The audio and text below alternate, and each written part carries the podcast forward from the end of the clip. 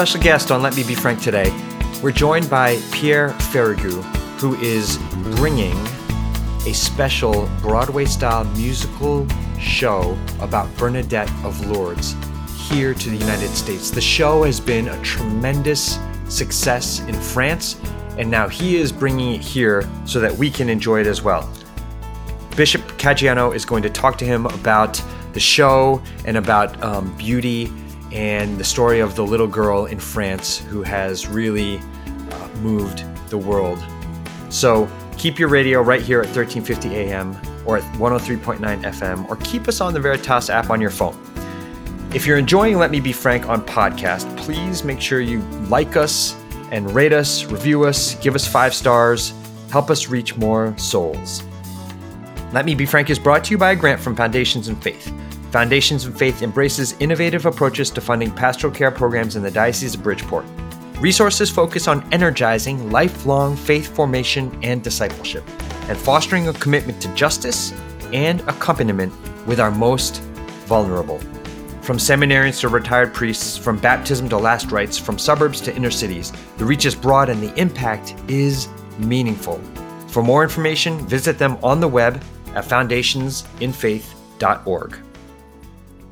Okay, here we go. This is Let Me Be Frank on the Veritas Catholic Network. I am Steve Lee, and it is my pleasure, as always, to introduce Bishop Frank Caggiano. Good morning, Steve. Good morning, my friend. Uh, you know, I, I must tell you, a lot of people have been commenting on our podcast. I've been meeting them at different occasions, and they all speak very highly of you. So I'm getting a little jealous. I must confess. that that just shows that they don't really know me. but thank you. No, not so. Not so. So we have a great guest today. Yes, mm-hmm. this is this is cool. It's today's guest is so different, I think, from the guests we've had in the past, and so I'm very, very excited to introduce Pierre Ferragu. Pierre was born and grew up in France. He lived in Sweden, Poland, and England before settling here in the US 11 years ago. And after a career as a top ranked Wall Street analyst, he started his own research and advisory firm six years ago. And now he serves institutional investors all over the world, providing investment research on the fast moving world of technology. You might see him regularly on uh, Bloomberg or CNBC commenting on Tesla or AI or things like that. But for our purposes today, um, I mean, you can talk to him about, about AI if you'd like, Excellency, but uh, Pierre is a an active Catholic, a Knight of Malta, a member of the Lumen Institute, and his faith brought him on a new and recent adventure. So Pierre has assembled a team to bring the theatrical musical Bernadette de Lourdes to North America. This is a show that has been a triumphal success in France, and it's this it's what we're going to talk about today. And Pierre lives in Southport with his wife and five kids. And Pierre Ferragu, welcome to Let Me Be Frank. Uh, Steve, Excellency, thanks, uh, thanks a lot for, for having me on the show. It's a great pleasure. Oh my gosh, I'm, I'm delighted that you're here. Now, Pierre, um, the first question I ask all my guests, right, is, and to the extent that you're comfortable sharing this, tell us um, your life of faith. You are certainly active in the church. You love the church. You love the Lord.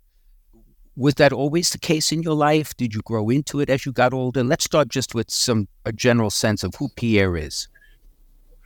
Uh, so you want a historic perspective, right? I'm, yeah, I'm not whatever. sure an hour would be enough. Yeah, but, uh, whatever you wish. Yeah, no, no I, I, love that question, and thank you for giving me the, the opportunity to uh, to answer it. So I grew up in um, in a very um, classic um, Catholic family in, in, France. I was uh, uh, number four uh, out of five um, five brothers. Mm-hmm. My parents um, educated me in, in the faith. I went to a Catholic school. Um, and the practice of faith really faded away uh, from my teenage uh, down to my uh, younger um, adult life to the point that uh, when I started my, I got married um, and I, I, moved with my wife to Sweden where I started my career. And after a year, a very, a friend of mine, like an, an older friend of mine came to visit us. And on Sunday, he asked us, oh, guys, where, where do we, where do we go to mass here? And Um, I was very afraid to realize I didn't even know where the Catholic Church was in Stockholm. Um, and then we came back to France, and one day I went to um, to a wedding um, of a, of a relative and uh, a distant relative, like in a family where the face was not as present as in mine. And I realized I was the only one singing uh, during the the church um, during mass, and uh, and it it really created like a um, a, a massive like eye opening for me, and I realized that I was letting go things that were so important uh, to my upbringing, and, and, that I was creating basically behind me a world in which face uh, was going away. And so my reaction was almost cultural. I was like, I don't want to live in a culture like that where people don't know uh, church songs, don't know what the face is about. And so I came back to the face uh, really that way. Um, so it was almost like a very, like, you know, uh, down to earth kind of reaction that mm-hmm. life without face is no good. So I don't want it. But that, yeah. that was about it. Um, and then maybe fast forwarding 10 years down the line, we, we really became very, very uh, faithful and practicing, a, faithful practicing uh, family, going to mass uh, every Sunday, but very much in this very social, you know, kind of uh, way, without, I would say, um, a very close relationship uh, with Christ. And at some point, I started feeling that there's the exact similar void and probably looking at people around me. And I went on a retreat at Le Barroux in France, um, um, uh, a monastery of Benedictine monks who, who sing beautifully, like in, in Gregorian, okay. the, uh, the whole liturgy. Um, and then there, really, like, I had I had the deep encounter uh, I was looking for. And my faith on a day to day basis didn't really change, but like the, the very personal relationship with Christ came back from that moment. And, and came back the way it was when I was a child, basically. So mm-hmm. I sort of closed the circle and I started everything again back mm-hmm. to childhood level, maybe, you know, uh, 15 years ago or something like that. It's amazing, though, Pierre. There are so many of us who go through that cycle. That as we're children, we're receptive to the faith and we have this experience of the Lord. And then as we grow older, it's challenged in some way. And then, you know, please God, it's rediscovered in a new way. When it's rediscovered, it's rediscovered with tremendous energy, with passion, right? So now a lot of what you do, right, besides your professional life, is in service of the mission of the church as a Knight of Malta, member of your parish, and this extraordinary project of bringing the musical play Bernadette to the United States. So, now, first question What is this musical presentation of Bernadette? Let's start with that. What is that? Yes. Um, so, that, that's a story that um, uh, started in France um, uh, about 10 years ago. Um, Roberto Ciurleo, um, uh, who is like um, a very successful producer uh, in France and who comes from like who was brought up by his uh, Italian grandmother, has like a very, very beautiful, very, um, uh, very deep, very um, emotional faith. Um, was uh, working on a on a show uh, not very far from Lourdes in the south of France, um, and the show was not doing well financially. Like they were scared that the show may, may, not, you know, take off. And so he took the whole crew, like the cast and the, the, technical staff, to, to Lourdes for a day. And um, none of them were like Catholic or um, even um, uh, believers. And he told them about Lourdes, about the place. Uh, he prayed in front of them at the grotto. And then he, he threw as a joke, guys, if, if we get out of this, then our next show will be on Bernadette de Lourdes, right? Oh. And everybody said yes. everybody said yes, you know, a bit like as a as a joke. And then the, the show ended up a massive success.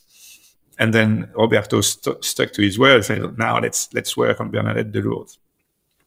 Uh, he went back to he went back to Lourdes and started engaging with uh, uh, the local um, uh, uh, the local church authorities to see how uh, uh, how this could start. Um, and like a, at some point in the project, he approached uh, a director he likes a lot, Serge Denoncourt, who's a Canadian from, from Quebec. So he has a career in France and in, in North America as well. And he offered him to, to work on that so, show with him. And, and Serge Denoncourt's answer was, but I don't believe in God. I, I am an atheist. I'm, I'm, the wrong guy here. And, and then Roberto insisted and uh, paid uh, Serge like a flight ticket to Lourdes, and Serge would never refuse a free flight ticket. and it, Serge went to Lourdes and spent 48 hours there, and he just read the historic sources, like the, the minutes of the, the interrogations of uh, uh, the little Bernadette and things like that. And in his words, he fell in love with the little girl. And so he came back to, to, um, to Roberto and said, okay, I'm, I'm going to do this show with you but it's going to be about the girl. I don't want it to be about the Blessed Mother. I don't want it to be about the face or anything. I want it to be about the little girl. Uh, and that's how the show started. And, and, Roberto really followed followed his inspiration, followed the spirit, and um, it, it came together into the piece you saw, which is really uh, all about um, telling the story of the little girl, not not getting into um, something that is, you know, um, for churchgoers or uh, about the faith per se, but about the, the magical uh, story of this little girl who uh, came from the poorest family of her town. Amongst her brothers and sisters, she was the less capable. She, she was barely going to school. Um, and she came back from the from the river with like an unbelievable story. Like she told, told told the police and the church authorities and the civil authorities about having seen something or maybe someone. And just from that testimony, like the, the miracle of Lourdes, what Lourdes is today, 5 million pilgrims every, every year, uh, happens. And, and, and the show is really focused on that story. Mm-hmm. So it was well received in France. Yes. So in, in France, the show was first played in Lourdes. And like the producers were always joking, joking about that. Like, oh, you, you, you can call us crazy, but like a show about Bernadette in Lourdes should be a, a good business. It's like you know, mm-hmm. and uh, and so that's how um, that's how the show started. Then COVID hit, things became a bit complicated, and the show restarted in Paris. And now, Excellency, I can tell you that a show on Bernadette de Lourdes in Paris, it is a challenge because like France is, uh, tends to be very secular, tends to be very antagonized between you know the, the church and believers and the laicists who, who want the church to be out of the mm-hmm. public sphere. Uh, and so it was it was really like a big bet to um, uh, to bring that show to Paris, and it was a phenomenal success. It filled in uh, like a, an arena of 4,500 seats, uh, six uh, six nights in a row. The show will come back to Paris in in June, and in the meantime it is uh, actually um, uh, touring in France, and in every city the show comes uh, comes to. When it arrives, the show is already sold out. It's being very successful. Um, it is um, very successful with, with okay. the faithful, with the church, like uh, local uh, uh, local diocese support the show, Catholic schools, etc. But the beautiful aspect of it is that like you end up with, in a room in which less than half the room is actually practicing Catholic, and so practicing Catholics actually invite their neighbors. Um, people are interested, intrigued. Like the critics uh, of the show, like um, uh, in the press, are very positive from the right to the left, from like Catholic to uh, uh laicist. Um, mm-hmm. uh, you know, um, uh, ed- editing rooms. Um, it, it's really like an event that is getting people together and it is very successful. Yeah. You know, Pierre, you, when we met a few weeks ago, you had also shared the story of a gentleman who has a Jewish background who's also involved with the play. Mm-hmm. Do I remember that correctly? Yes. Yeah. Absolutely. Tell us about this gentleman. Um, yeah. So that's a very beautiful, um, um, I would say, side uh, side stories of this show. Is that when, when came the moment to raise money to, to finance the, the first show in, in 2017 18, uh, Gad Elmaleh, who is like uh, the equivalent of Seinfeld uh, in France, an extremely talented and extremely successful uh, stand up comedian, uh, actually reached out to the production team and said, Well, you know, um, I'd like to participate to the, to, to the financing round of, uh, of the show. And, um, and so the, the team asked, Gad, but Gad, you you're Jewish. You what's what are you doing here? And then Gad answered something along the lines of, uh, well, you know, the Blessed Mother, Our Lady of Lourdes, you pray her, but I speak to her every day. And so the story of Gad is that he grew up in Marrakech, um, not in Marrakech, in Morocco. Uh, I can't remember in which city, one of the larger um, cities in Morocco, uh, in a very Jewish family, in a town in which at the time the Jews, Muslims, and Catholics were living peacefully together. Um, and so he got as an instruction from his dad, you know, the, these buildings in the city where you have like this big tower and, and the cross on it, you never get, you can go wherever you want in the city, but you don't get in these buildings. And he was, of course, referring to churches. Um, and Gad was uh, what he was when he was nine. And so he, after his dad told him that, the first thing he did was to get into a church uh, to check on it. and, uh, and, and um, and uh, in the and in the church, uh, he stood at the feet of a statue of Our Lady of Lourdes, and he had a very very strong, very powerful spiritual experience that he kept all his life. And the way he describes it today is that he says, I got the message that she would look over me for my whole life, and I've felt that way every day since.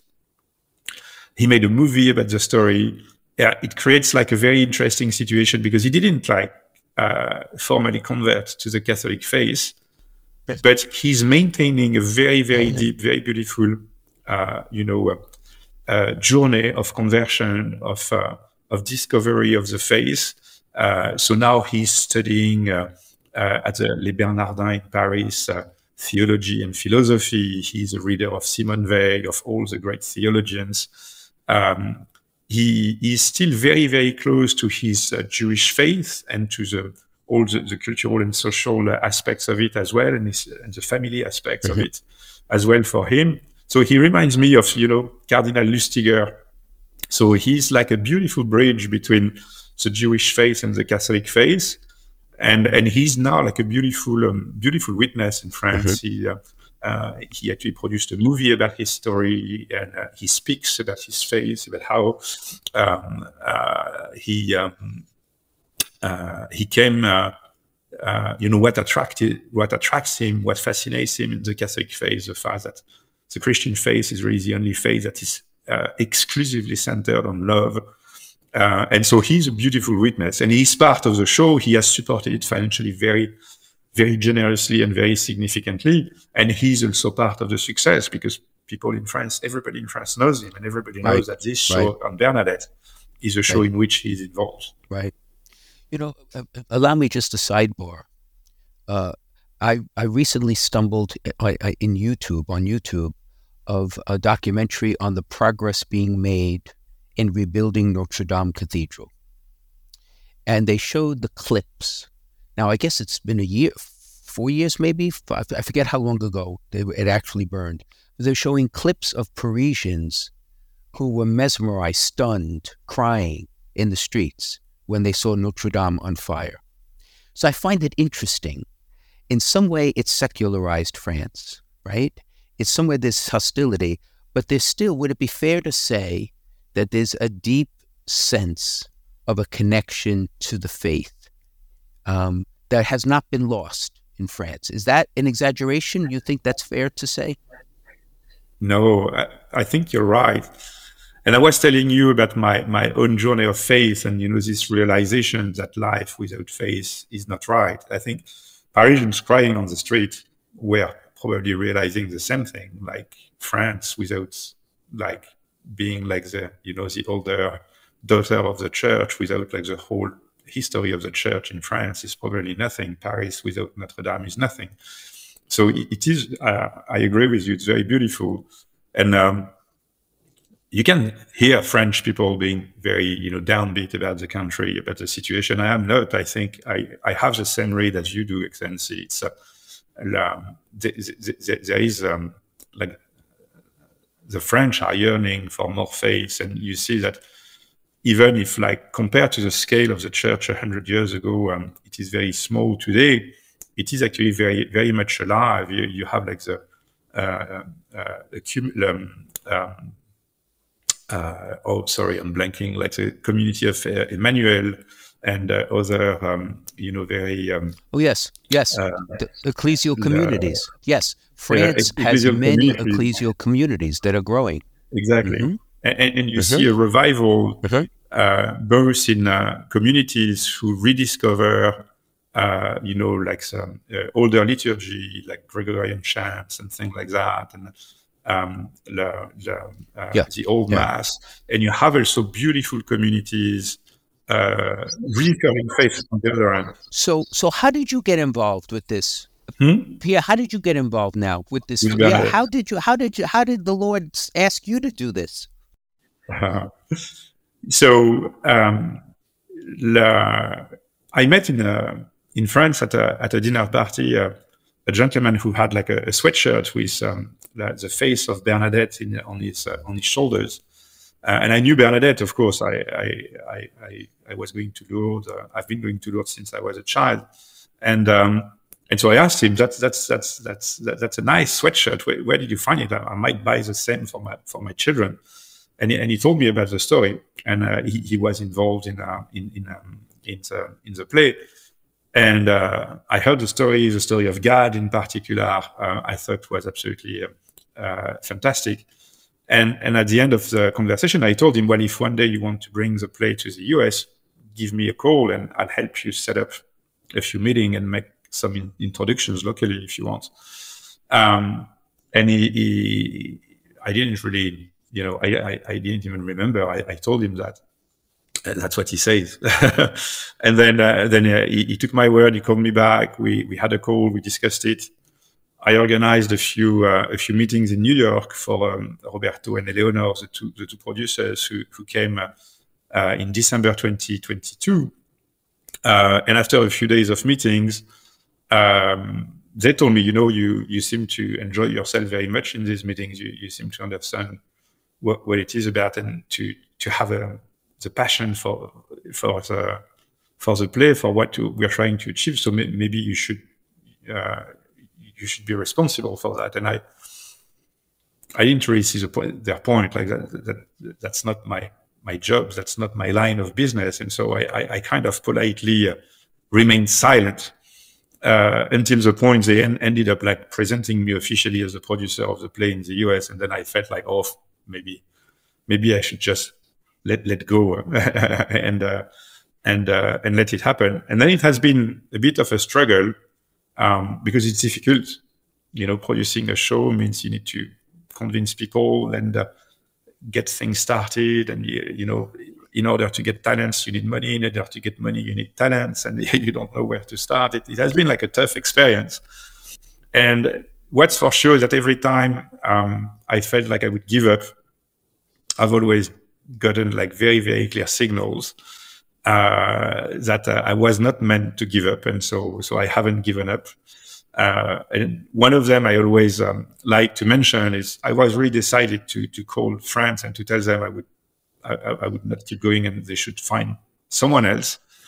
And then I went to a business meeting in which there was a person in that meeting that I thought sh- should have not been there, but was there. So I just didn't know that person but uh, but but I was like, oh, nothing too bad. But I wasn't necessarily pleased that she she was in the room, that he was in the room.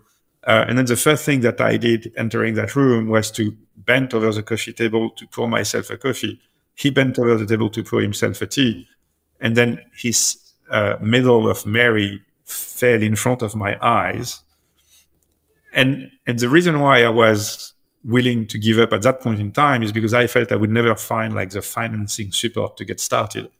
And this gentleman happened to be decently wealthy. And I was like, I told him, oh, you know, after the meeting, I'd like to catch up with you just 15 minutes. There is a project I would like to tell you about. And I told him about the project actually a few weeks later. And like in, instantly he said, I'm in. Good. And so, um, uh, and so uh, that's, uh, I've been like brought back into the project several times uh, with, that kind of uh, nice uh, signals or uh, messages, and right. here I am. So, in a sense, I don't think it's an exaggeration to say that you were chosen and I would think chosen by Our Lady to do this. You had not conceived of doing this, but it kind of, you were led to this position, right? And and that's a, I will uh, I will take Bernadette's position, right? Uh, you say so. exactly. See, but that's exactly, but that's exactly the point. It's beautiful because a Bernadette she discovered Our Lady. She wasn't intending to do it. It's not a fabrication. She could not possibly have gone through all of the tribulation and the opposition. And we'll talk about that after the break. And and yet she remained firm because she knew she was telling the truth. But she was chosen, just like you were chosen, which I think is humbling and scary, isn't it? It's, because this is a big project. You're talking a lot of money to do this, right? this this is very scary. This is to my scale, yes, a lot of money, uh, and uh, and yes, and it's it, it's a.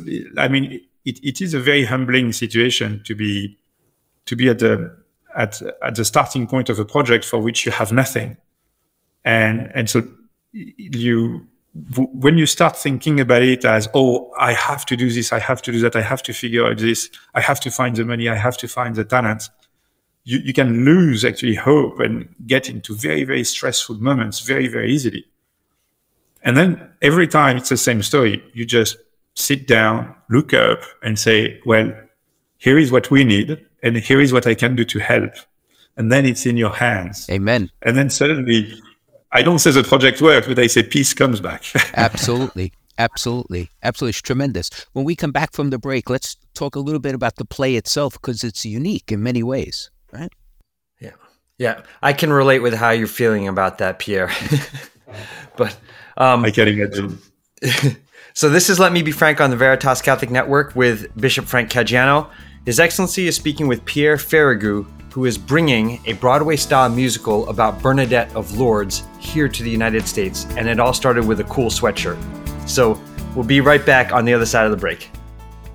If you're concerned about your end of life plans, searching for a Catholic cemetery, or have loved ones who are buried in one of the 14 Catholic cemeteries throughout Fairfield County, now might be a good time to begin planning for yourself or for other family members. Call one of our family advisors at 203 742 1450 and select option 5 to leave a message or visit www.ctcemeteries.org. Many people don't realize they can be buried with their deceased loved ones, even if all of the family's in ground plots have been taken. The Diocese of Bridgeport Catholic Cemeteries provides in ground burials, as well as columbarium and mausoleum options. This makes it possible to unite your family together in the same cemetery, and it's an opportunity to build a bridge for your family back to the church. Talking about this issue is not easy, but pre need planning makes your wishes clear, reduces cost, and helps your family avoid difficult decisions at a time of grief and loss.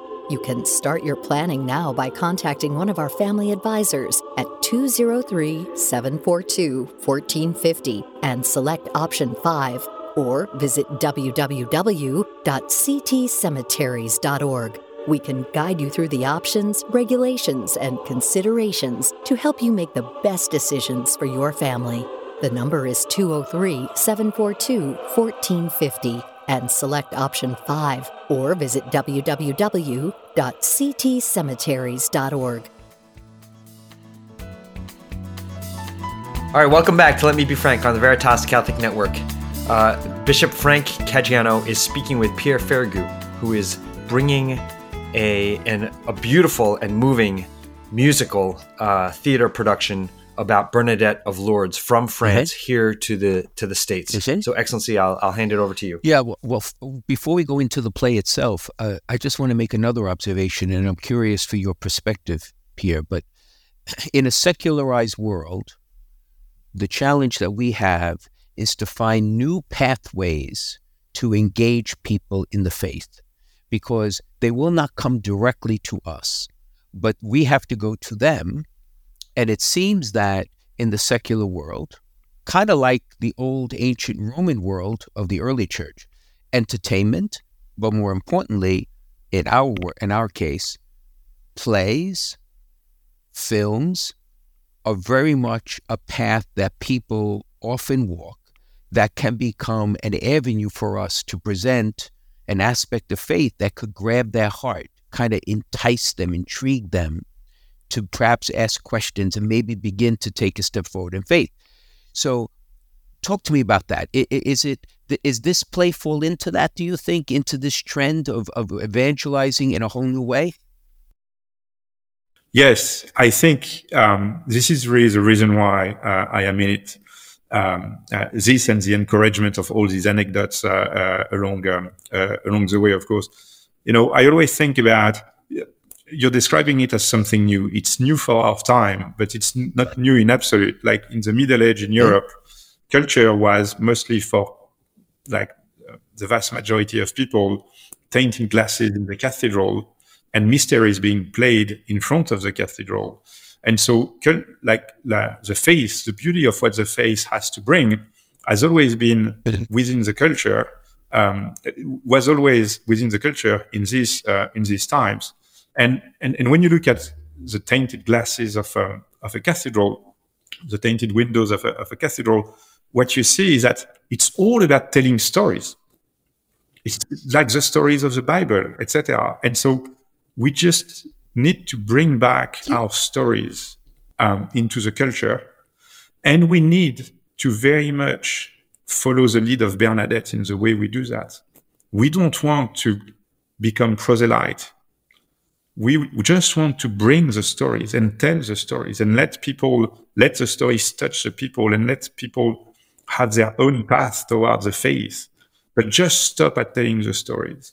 And so the magical aspect of this uh, musical about the life of Bernadette is that it is exactly what it's doing. It is an atheist who wrote, I mean, who directed the play. He didn't write it because he took only like the historic dialogues. Everything in the play is historically extremely, extremely accurate, like to the word.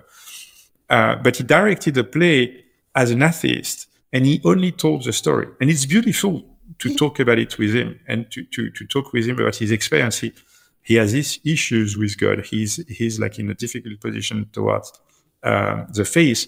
But he went into this work of telling the story of Bernadette because the story of Bernadette touched him. Right. And he did that with a producer who is very faithful. It's a mm-hmm. beautiful place where people get back together. Mm-hmm. Mm-hmm. You know, there's a parallel. You made a, a, a very insightful observation about the parallel between the Middle Ages and our own age. And I'm going to, and I'm going to put it this way um, illiteracy is what is common between the two, insofar as in the Middle Ages, the vast majority of believers could not read or write. And therefore, they learned the faith, just as you said, through the path of beauty. And cathedrals, basilicas were living catechisms. I've said this many times on the podcast. People came in and experienced the faith, then came to understand the faith, right? Subsequently, hearing it preached, right? So the same is true here. Now, in our age, every please God, everyone can read and write, but they're still not knowledgeable of the faith. So we need to create pathways that entice them, track their heart, so that they could be, begin to ask the question. So you're right. It's not, in a sense, it's not new at all. It's it's very similar. But what is new is that we have the opportunity now to engage people, particularly in the secular world. So they don't need to come to the cathedral anymore. We could go to Broadway, we could go to wherever it's going to go. And the most random people can actually be touched by what's going on. It's, it's an amazing, it's an amazing moment. So now tell me, why a play and not a film? Why was the choice made to make a play? Was there any talk about that?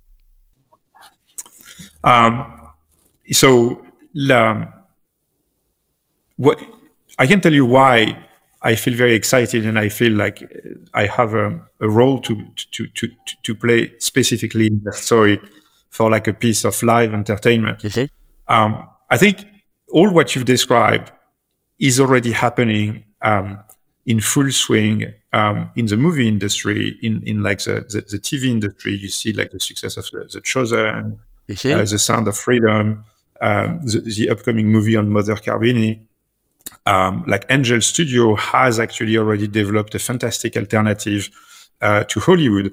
And this alternative is about being able to raise money independently from like the gatekeepers of Hollywood, being able to produce with talents who are independent from the talent gatekeepers of Hollywood, and then being able to distribute this this content independently from the distribution channels of Hollywood. Now, in the entertainment, in the live entertainment business, that doesn't exist yet. And I think, and it's a tougher job, you know, to pull together a play than to pull together a movie. It's right. riskier. It's, a, it's, it's, a, especially for investors. It's like you need to be patient. You're taking big uh, operational mm-hmm. risks, but we need to do the same. We need to have ways to bring to live entertainment uh, that type of um, uh, our beautiful stories and that type of production, because the key difference is that screen content comes to your house, gets onto your TV. It's a fantastic win. Your children are going to watch it with you, but you're not going to invite your neighbors to watch TV with you. Whereas you, you are going to invite your neighbors to go to the theater. And that's really what gets me really passionate about it.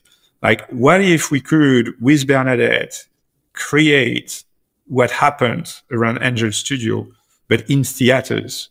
So that people get together. And when you see how successful this is in France, um, like in the context of the world of today, the post-COVID world, where people are still trying to find their way to get out of their home, to stop ordering food, you know, from their smartphone and going into a restaurant instead, etc.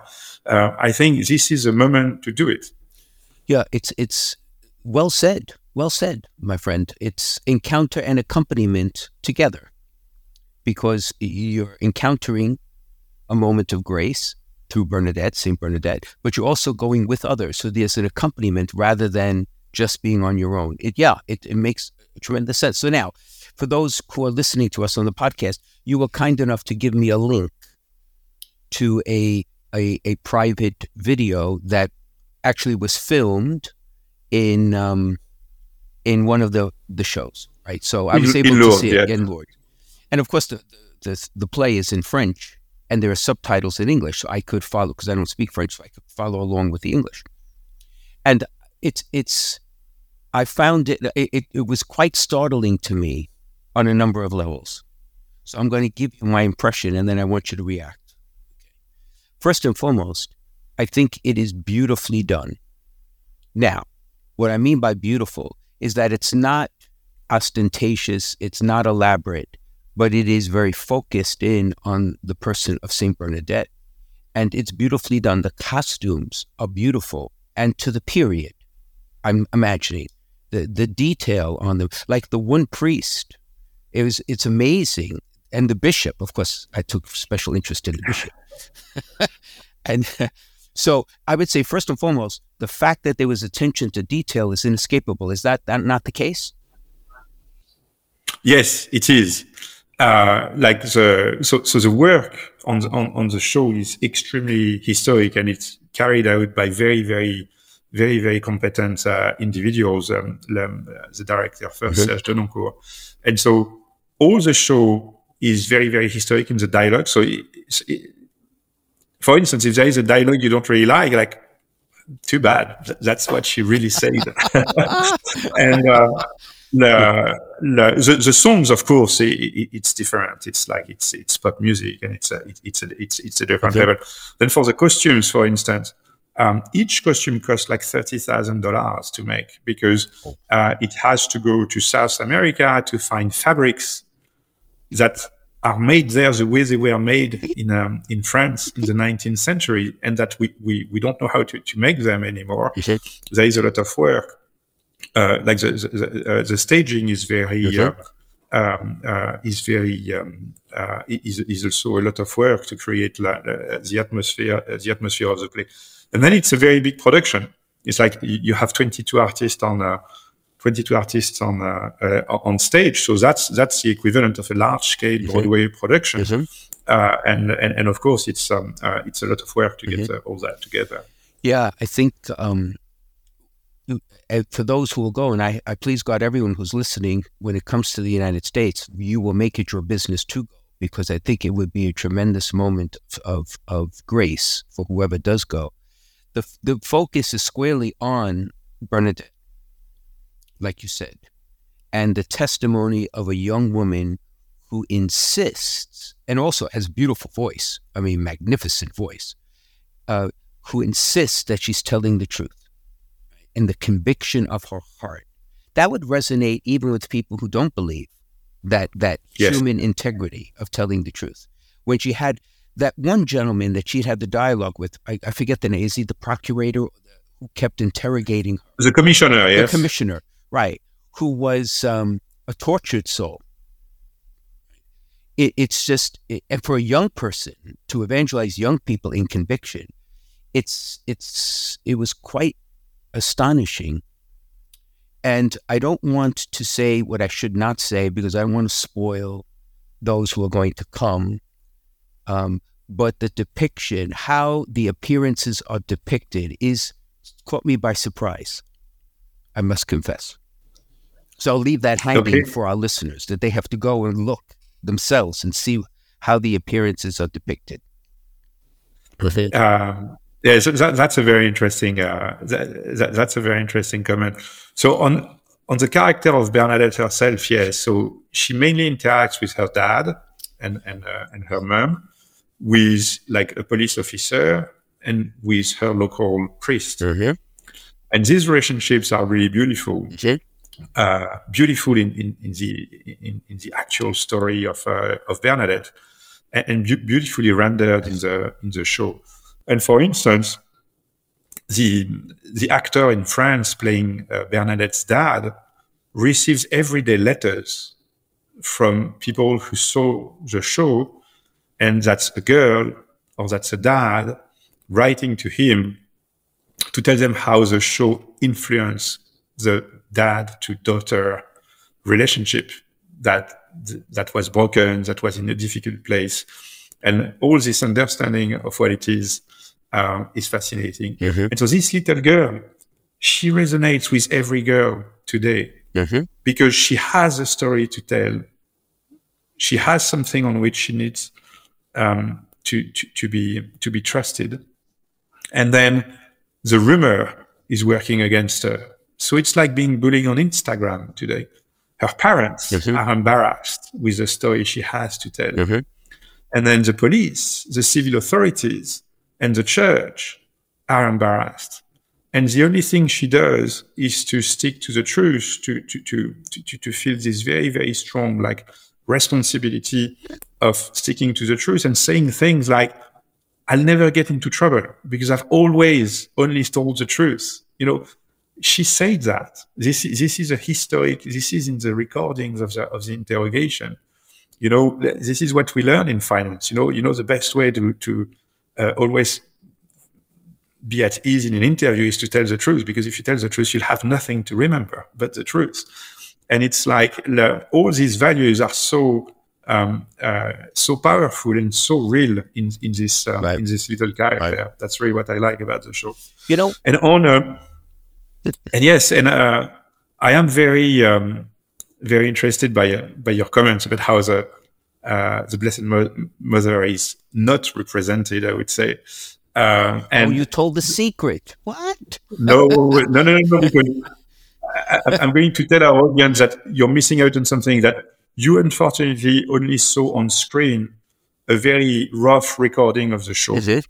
Uh, and so you'll have to come and see the show live, and you'll see that the Blessed Mother will appear to you in a different way. Yeah. Uh, oh, yeah. Um, so, so, there is an element uh, related to the to the uh, to the screen experience here that the, the live experience mm-hmm. makes Mm-hmm. I, I, saw the mm-hmm. uh, the show live. It's very very different. Right.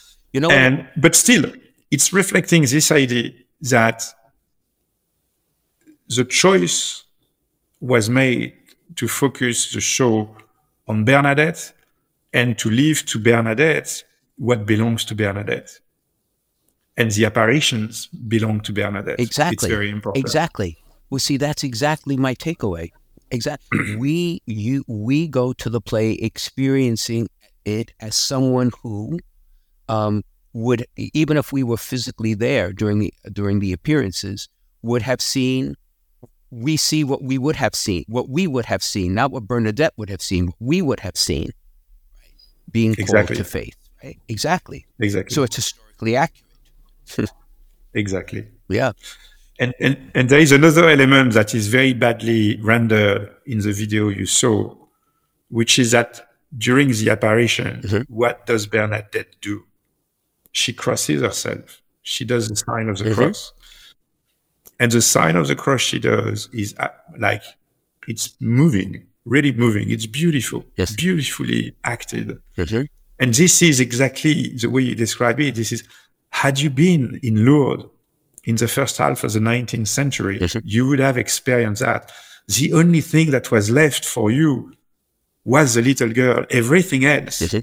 was up to for you to decide what you make of it. But the only fact, the only testimony is the little girl. And this is all the climax of the of the story of the show, which is the the story about a, a town that is listening to little girl and responding her to her, we need a proof, and who suddenly realizes the proof is actually her, and they will never get more than her, but she is a lot, and she eventually convinces her dad, her priest, and leaves. And I won't spoil the show too much about the police officer, but and leaves the police officer where you saw him um, Right. um, uh, at that point in the story. But you know what, Pierre? I want to. I, there is there is a very beautiful moment in the play, and I believe, and it's a song that's sung when the father confronts the commissioner, and he speaks about the beauty. Well, what I took away from it is it's the dignity that even poverty doesn't take away, and exactly. right? And, and I thought that was a beautiful exchange because the backdrop of this is for us to remember that in, in almost all the apparitions of Our Lady, wherever she has come, she has always chosen the poor and she's always chosen the young to appear to. So you Yes. think of Juan Diego, for example. So therefore, they are the ones most unlikely to be believed and yet they are the ones who become, as you say, the witnesses of her presence and bring people to faith. So they become the instrument. So poverty is in our world is something that is seen as um, almost dishonorable. And while it should not exist, everyone should have the basic needs. But poverty itself is not, it does not rob people of their dignity. In fact, it can enhance it simply because their reliance on God is much clearer. And those of us who have more get sidetracked along the way. So I thought that was a beautiful exchange between the 2 Yes. And I'm so glad to hear you say that, uh, Excellency, because this song is the first song we adapted to French, uh, to, to English, sorry. Because it's, it's a whole work to adapt a song. You, you can't just translate it, you have to rewrite it. So we have an extremely talented lyricist, lyricist um, in London, Barry Blue, uh, who fell in love with um, uh, with the play and who is going to adapt the song. And the first song he adapted is this one to English, and it's perfectly rendered. So I'll make sure to. We have a very raw recording of him singing, uh, almost a cappella as a, the, the first draft of the song. I'll send it to you so that you can get a sense for it and listen to it. in, Yeah. uh, Oh, I, I would uh, love it. in, in your uh, in your language. But I agree with you. It's it, it's a beautiful moment in the play, Mhm. and the place of the poor in the play and in the life of Bernadette. So she is the poorest in the town. Okay, her dad is the poorest. He went to prison because he was suspe- uh, suspected to have stolen bread or flour, and this is this this is where we were. And what does Bernadette say after the seventeenth apparition? At which 10,000 people showed up in the mountain, in a, in a very small town in the mountain. And when a lot of people offered her a lot of money to come to Paris to participate to events, she said, Oh no, I don't, I want to stay poor. I want to stay poor. I want to remain poor. She said that. And she said, and I like to serve the sick. So I will go to the Sisters of Nevers to and enter the convent in, in Nevers. This is historic. She said that it's not like in, it's not like a nice musical story. This is what the little girl, um, she was uh, by the time maybe 16, said, and she entered a convent and spent the rest of her short life serving the poor and the sick. So she wanted to remain poor and she wanted to serve the sick. So of course, um, this is incredibly beautiful, and it touches everybody. And there is a very interesting uh, testimony I want to share with you. The actor who plays the priest, who is so fantastic Is in it? the role, he doesn't believe in God. Really? Yes. And he came to Lourdes. And you know what struck him in Lourdes? He was like, but why are these people here? Why are these people taking time and traveling for everywhere in the world to take people who are anyway about to die to Lourdes? And why do they all look so happy? In this cast of 22, um, it's it's a very secretive, it's a taboo topic, but there are paths of conversions, and some of them have already gotten to very significant steps. But we've decided not to mention it, not to talk, not to be specific about it. But remember, the the whole crew did not believe, was not practicing when they started, but that's not where the crew uh, will end for sure. Power of grace. So, so Pierre, I was under the assumption. So I'm glad you you said that. I was under the assumption that when the play comes to the United States, it would be in French, but actually, it's going to be in English, or it will be both. Of course. It will be in English. Of course. Oh yes, of course. We it's going to be completely adapted to English Ah. and to. Uh, it's also going to be slightly Americanized, so that like the you know the typical codes um, um, that you see in a play um, uh, in the US are also uh, easily uh, uh, found found in the play. So there is a work of adaptation Mhm. we are going through at the moment. Yes. Oh, I didn't realize. Oh, that's oh, that's tremendous. Because for young people, it would be much more accessible. I was wondering about that. Mm-hmm. Yep. it, it's going to be very, very accessible. Yeah, that's uh, in France, we typically do uh, matinees for the show where um, school children Okay. fill in fill in the theater and they, they go Yeah. with their class uh, classmates, their, their, their teachers, and that's very important. And it's it really resonates with that public very, very, very well. I must I must share with you. And again, this has to do with the father, because the relationship between the father and Bernadette is very moving. As you said, it's very beautiful. Um, the one item that he is wearing that when I saw it struck me, like were his shoes, and how they epitomize his poverty. Yes. And again, we'll we'll leave them not described so when people come, they'll say, "Well, what's Caggiano talking about with these shoes?" Let them. But it, it just struck me of how how poignant it was to kind of Yes. illustrate who he, who he was. Mm-hmm. and, and, and, and the costume of the dad is particularly beautiful. So there are the shoes. That were the shoes everybody of his social status would wear in France in the 19th century. That wasn't so long ago, you know, that Right. was like the time of our great grandfathers. Yes, sir. And what did you make of the dignity of his vestments? Yes, sir.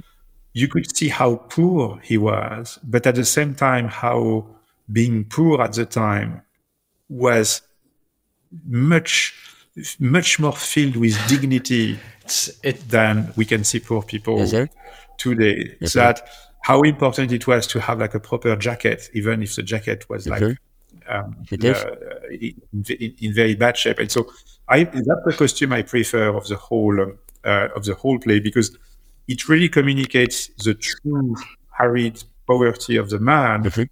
and his dignity extremely well. Right. One other thing too. This could be totally incidental, and I may be reading too much into it because I sometimes do that. But the priest, who has fascinated me, and again has a magnificent voice. It's interesting that if I recall correctly, the first time he appears in the early appearances, he's in his cassock without a collar. At the end of the play, he's in his cassock with his collar. Yes. And I wonder the contrast, just to wonder about the contrast? Is it? Yes.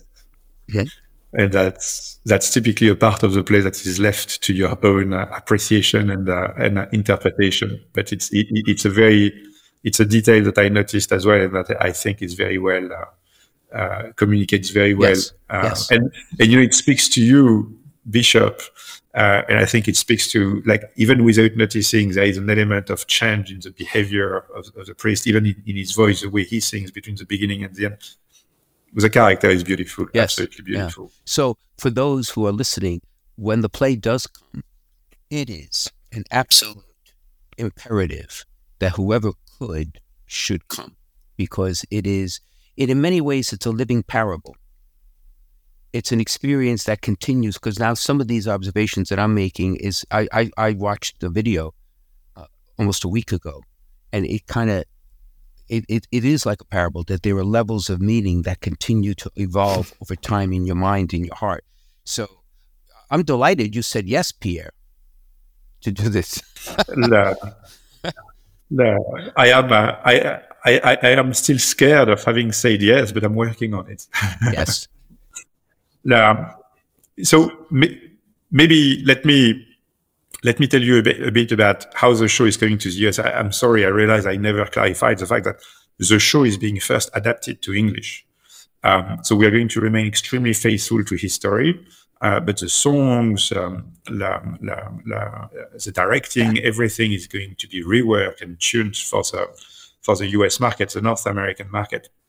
The show um, is going to be uh, showcased at the Eucharistic Congress in Indianapolis this um, this summer in July um, during um, uh, a vigil.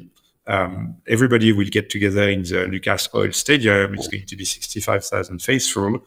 Um, uh, like a, a, rosary is going to be prayed, and after the rosary, like a shortened version of the show is going to be presented with the English songs, the English uh, an English cast, and the beautiful um, uh, uh, actress, like the little uh, Emma, who plays Bernadette, coming from France, and who will be playing Bernadette for the for the US in English, and so she's just getting into like accelerated uh, English uh, classes to to get there.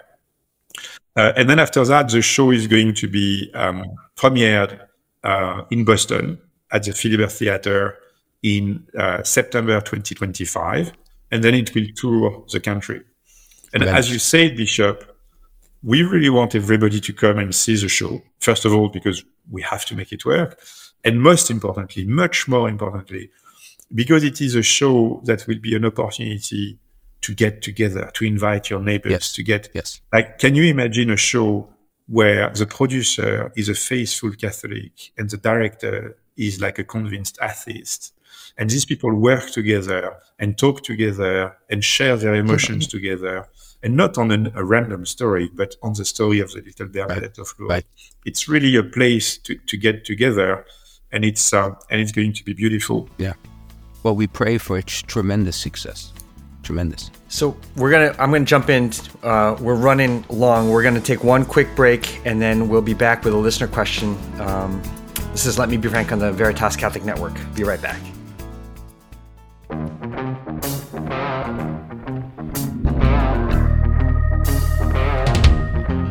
Hey, this is Matt Sparazza from The Tangent. Each week on The Tangent, my co host, Father Sam Kachuba, and I go on tangents to show how intertwined the Catholic faith and our culture really are. With guests like Scott Hahn, Dr. Greg Bottaro, Crystalina Evert, and so many more, The Tangent is always entertaining and informative. Check us out on Fridays at 12:30 on 103.9 FM, 1350 AM, anytime on the Veritas app or wherever you get your podcasts. God bless.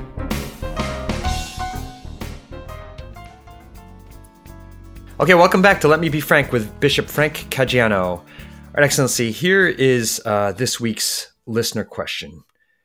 It says, um, I was brought up uh, in a Catholic family. Eventually, unfortunately, my parents ended up divorcing each other and they both remarried without an annulment. A priest told them that they ought to get an annulment and go to confession. They refused to do both. My mom receives communion every week. It looks like all I can do is pray for them. Are they in trouble salvation wise?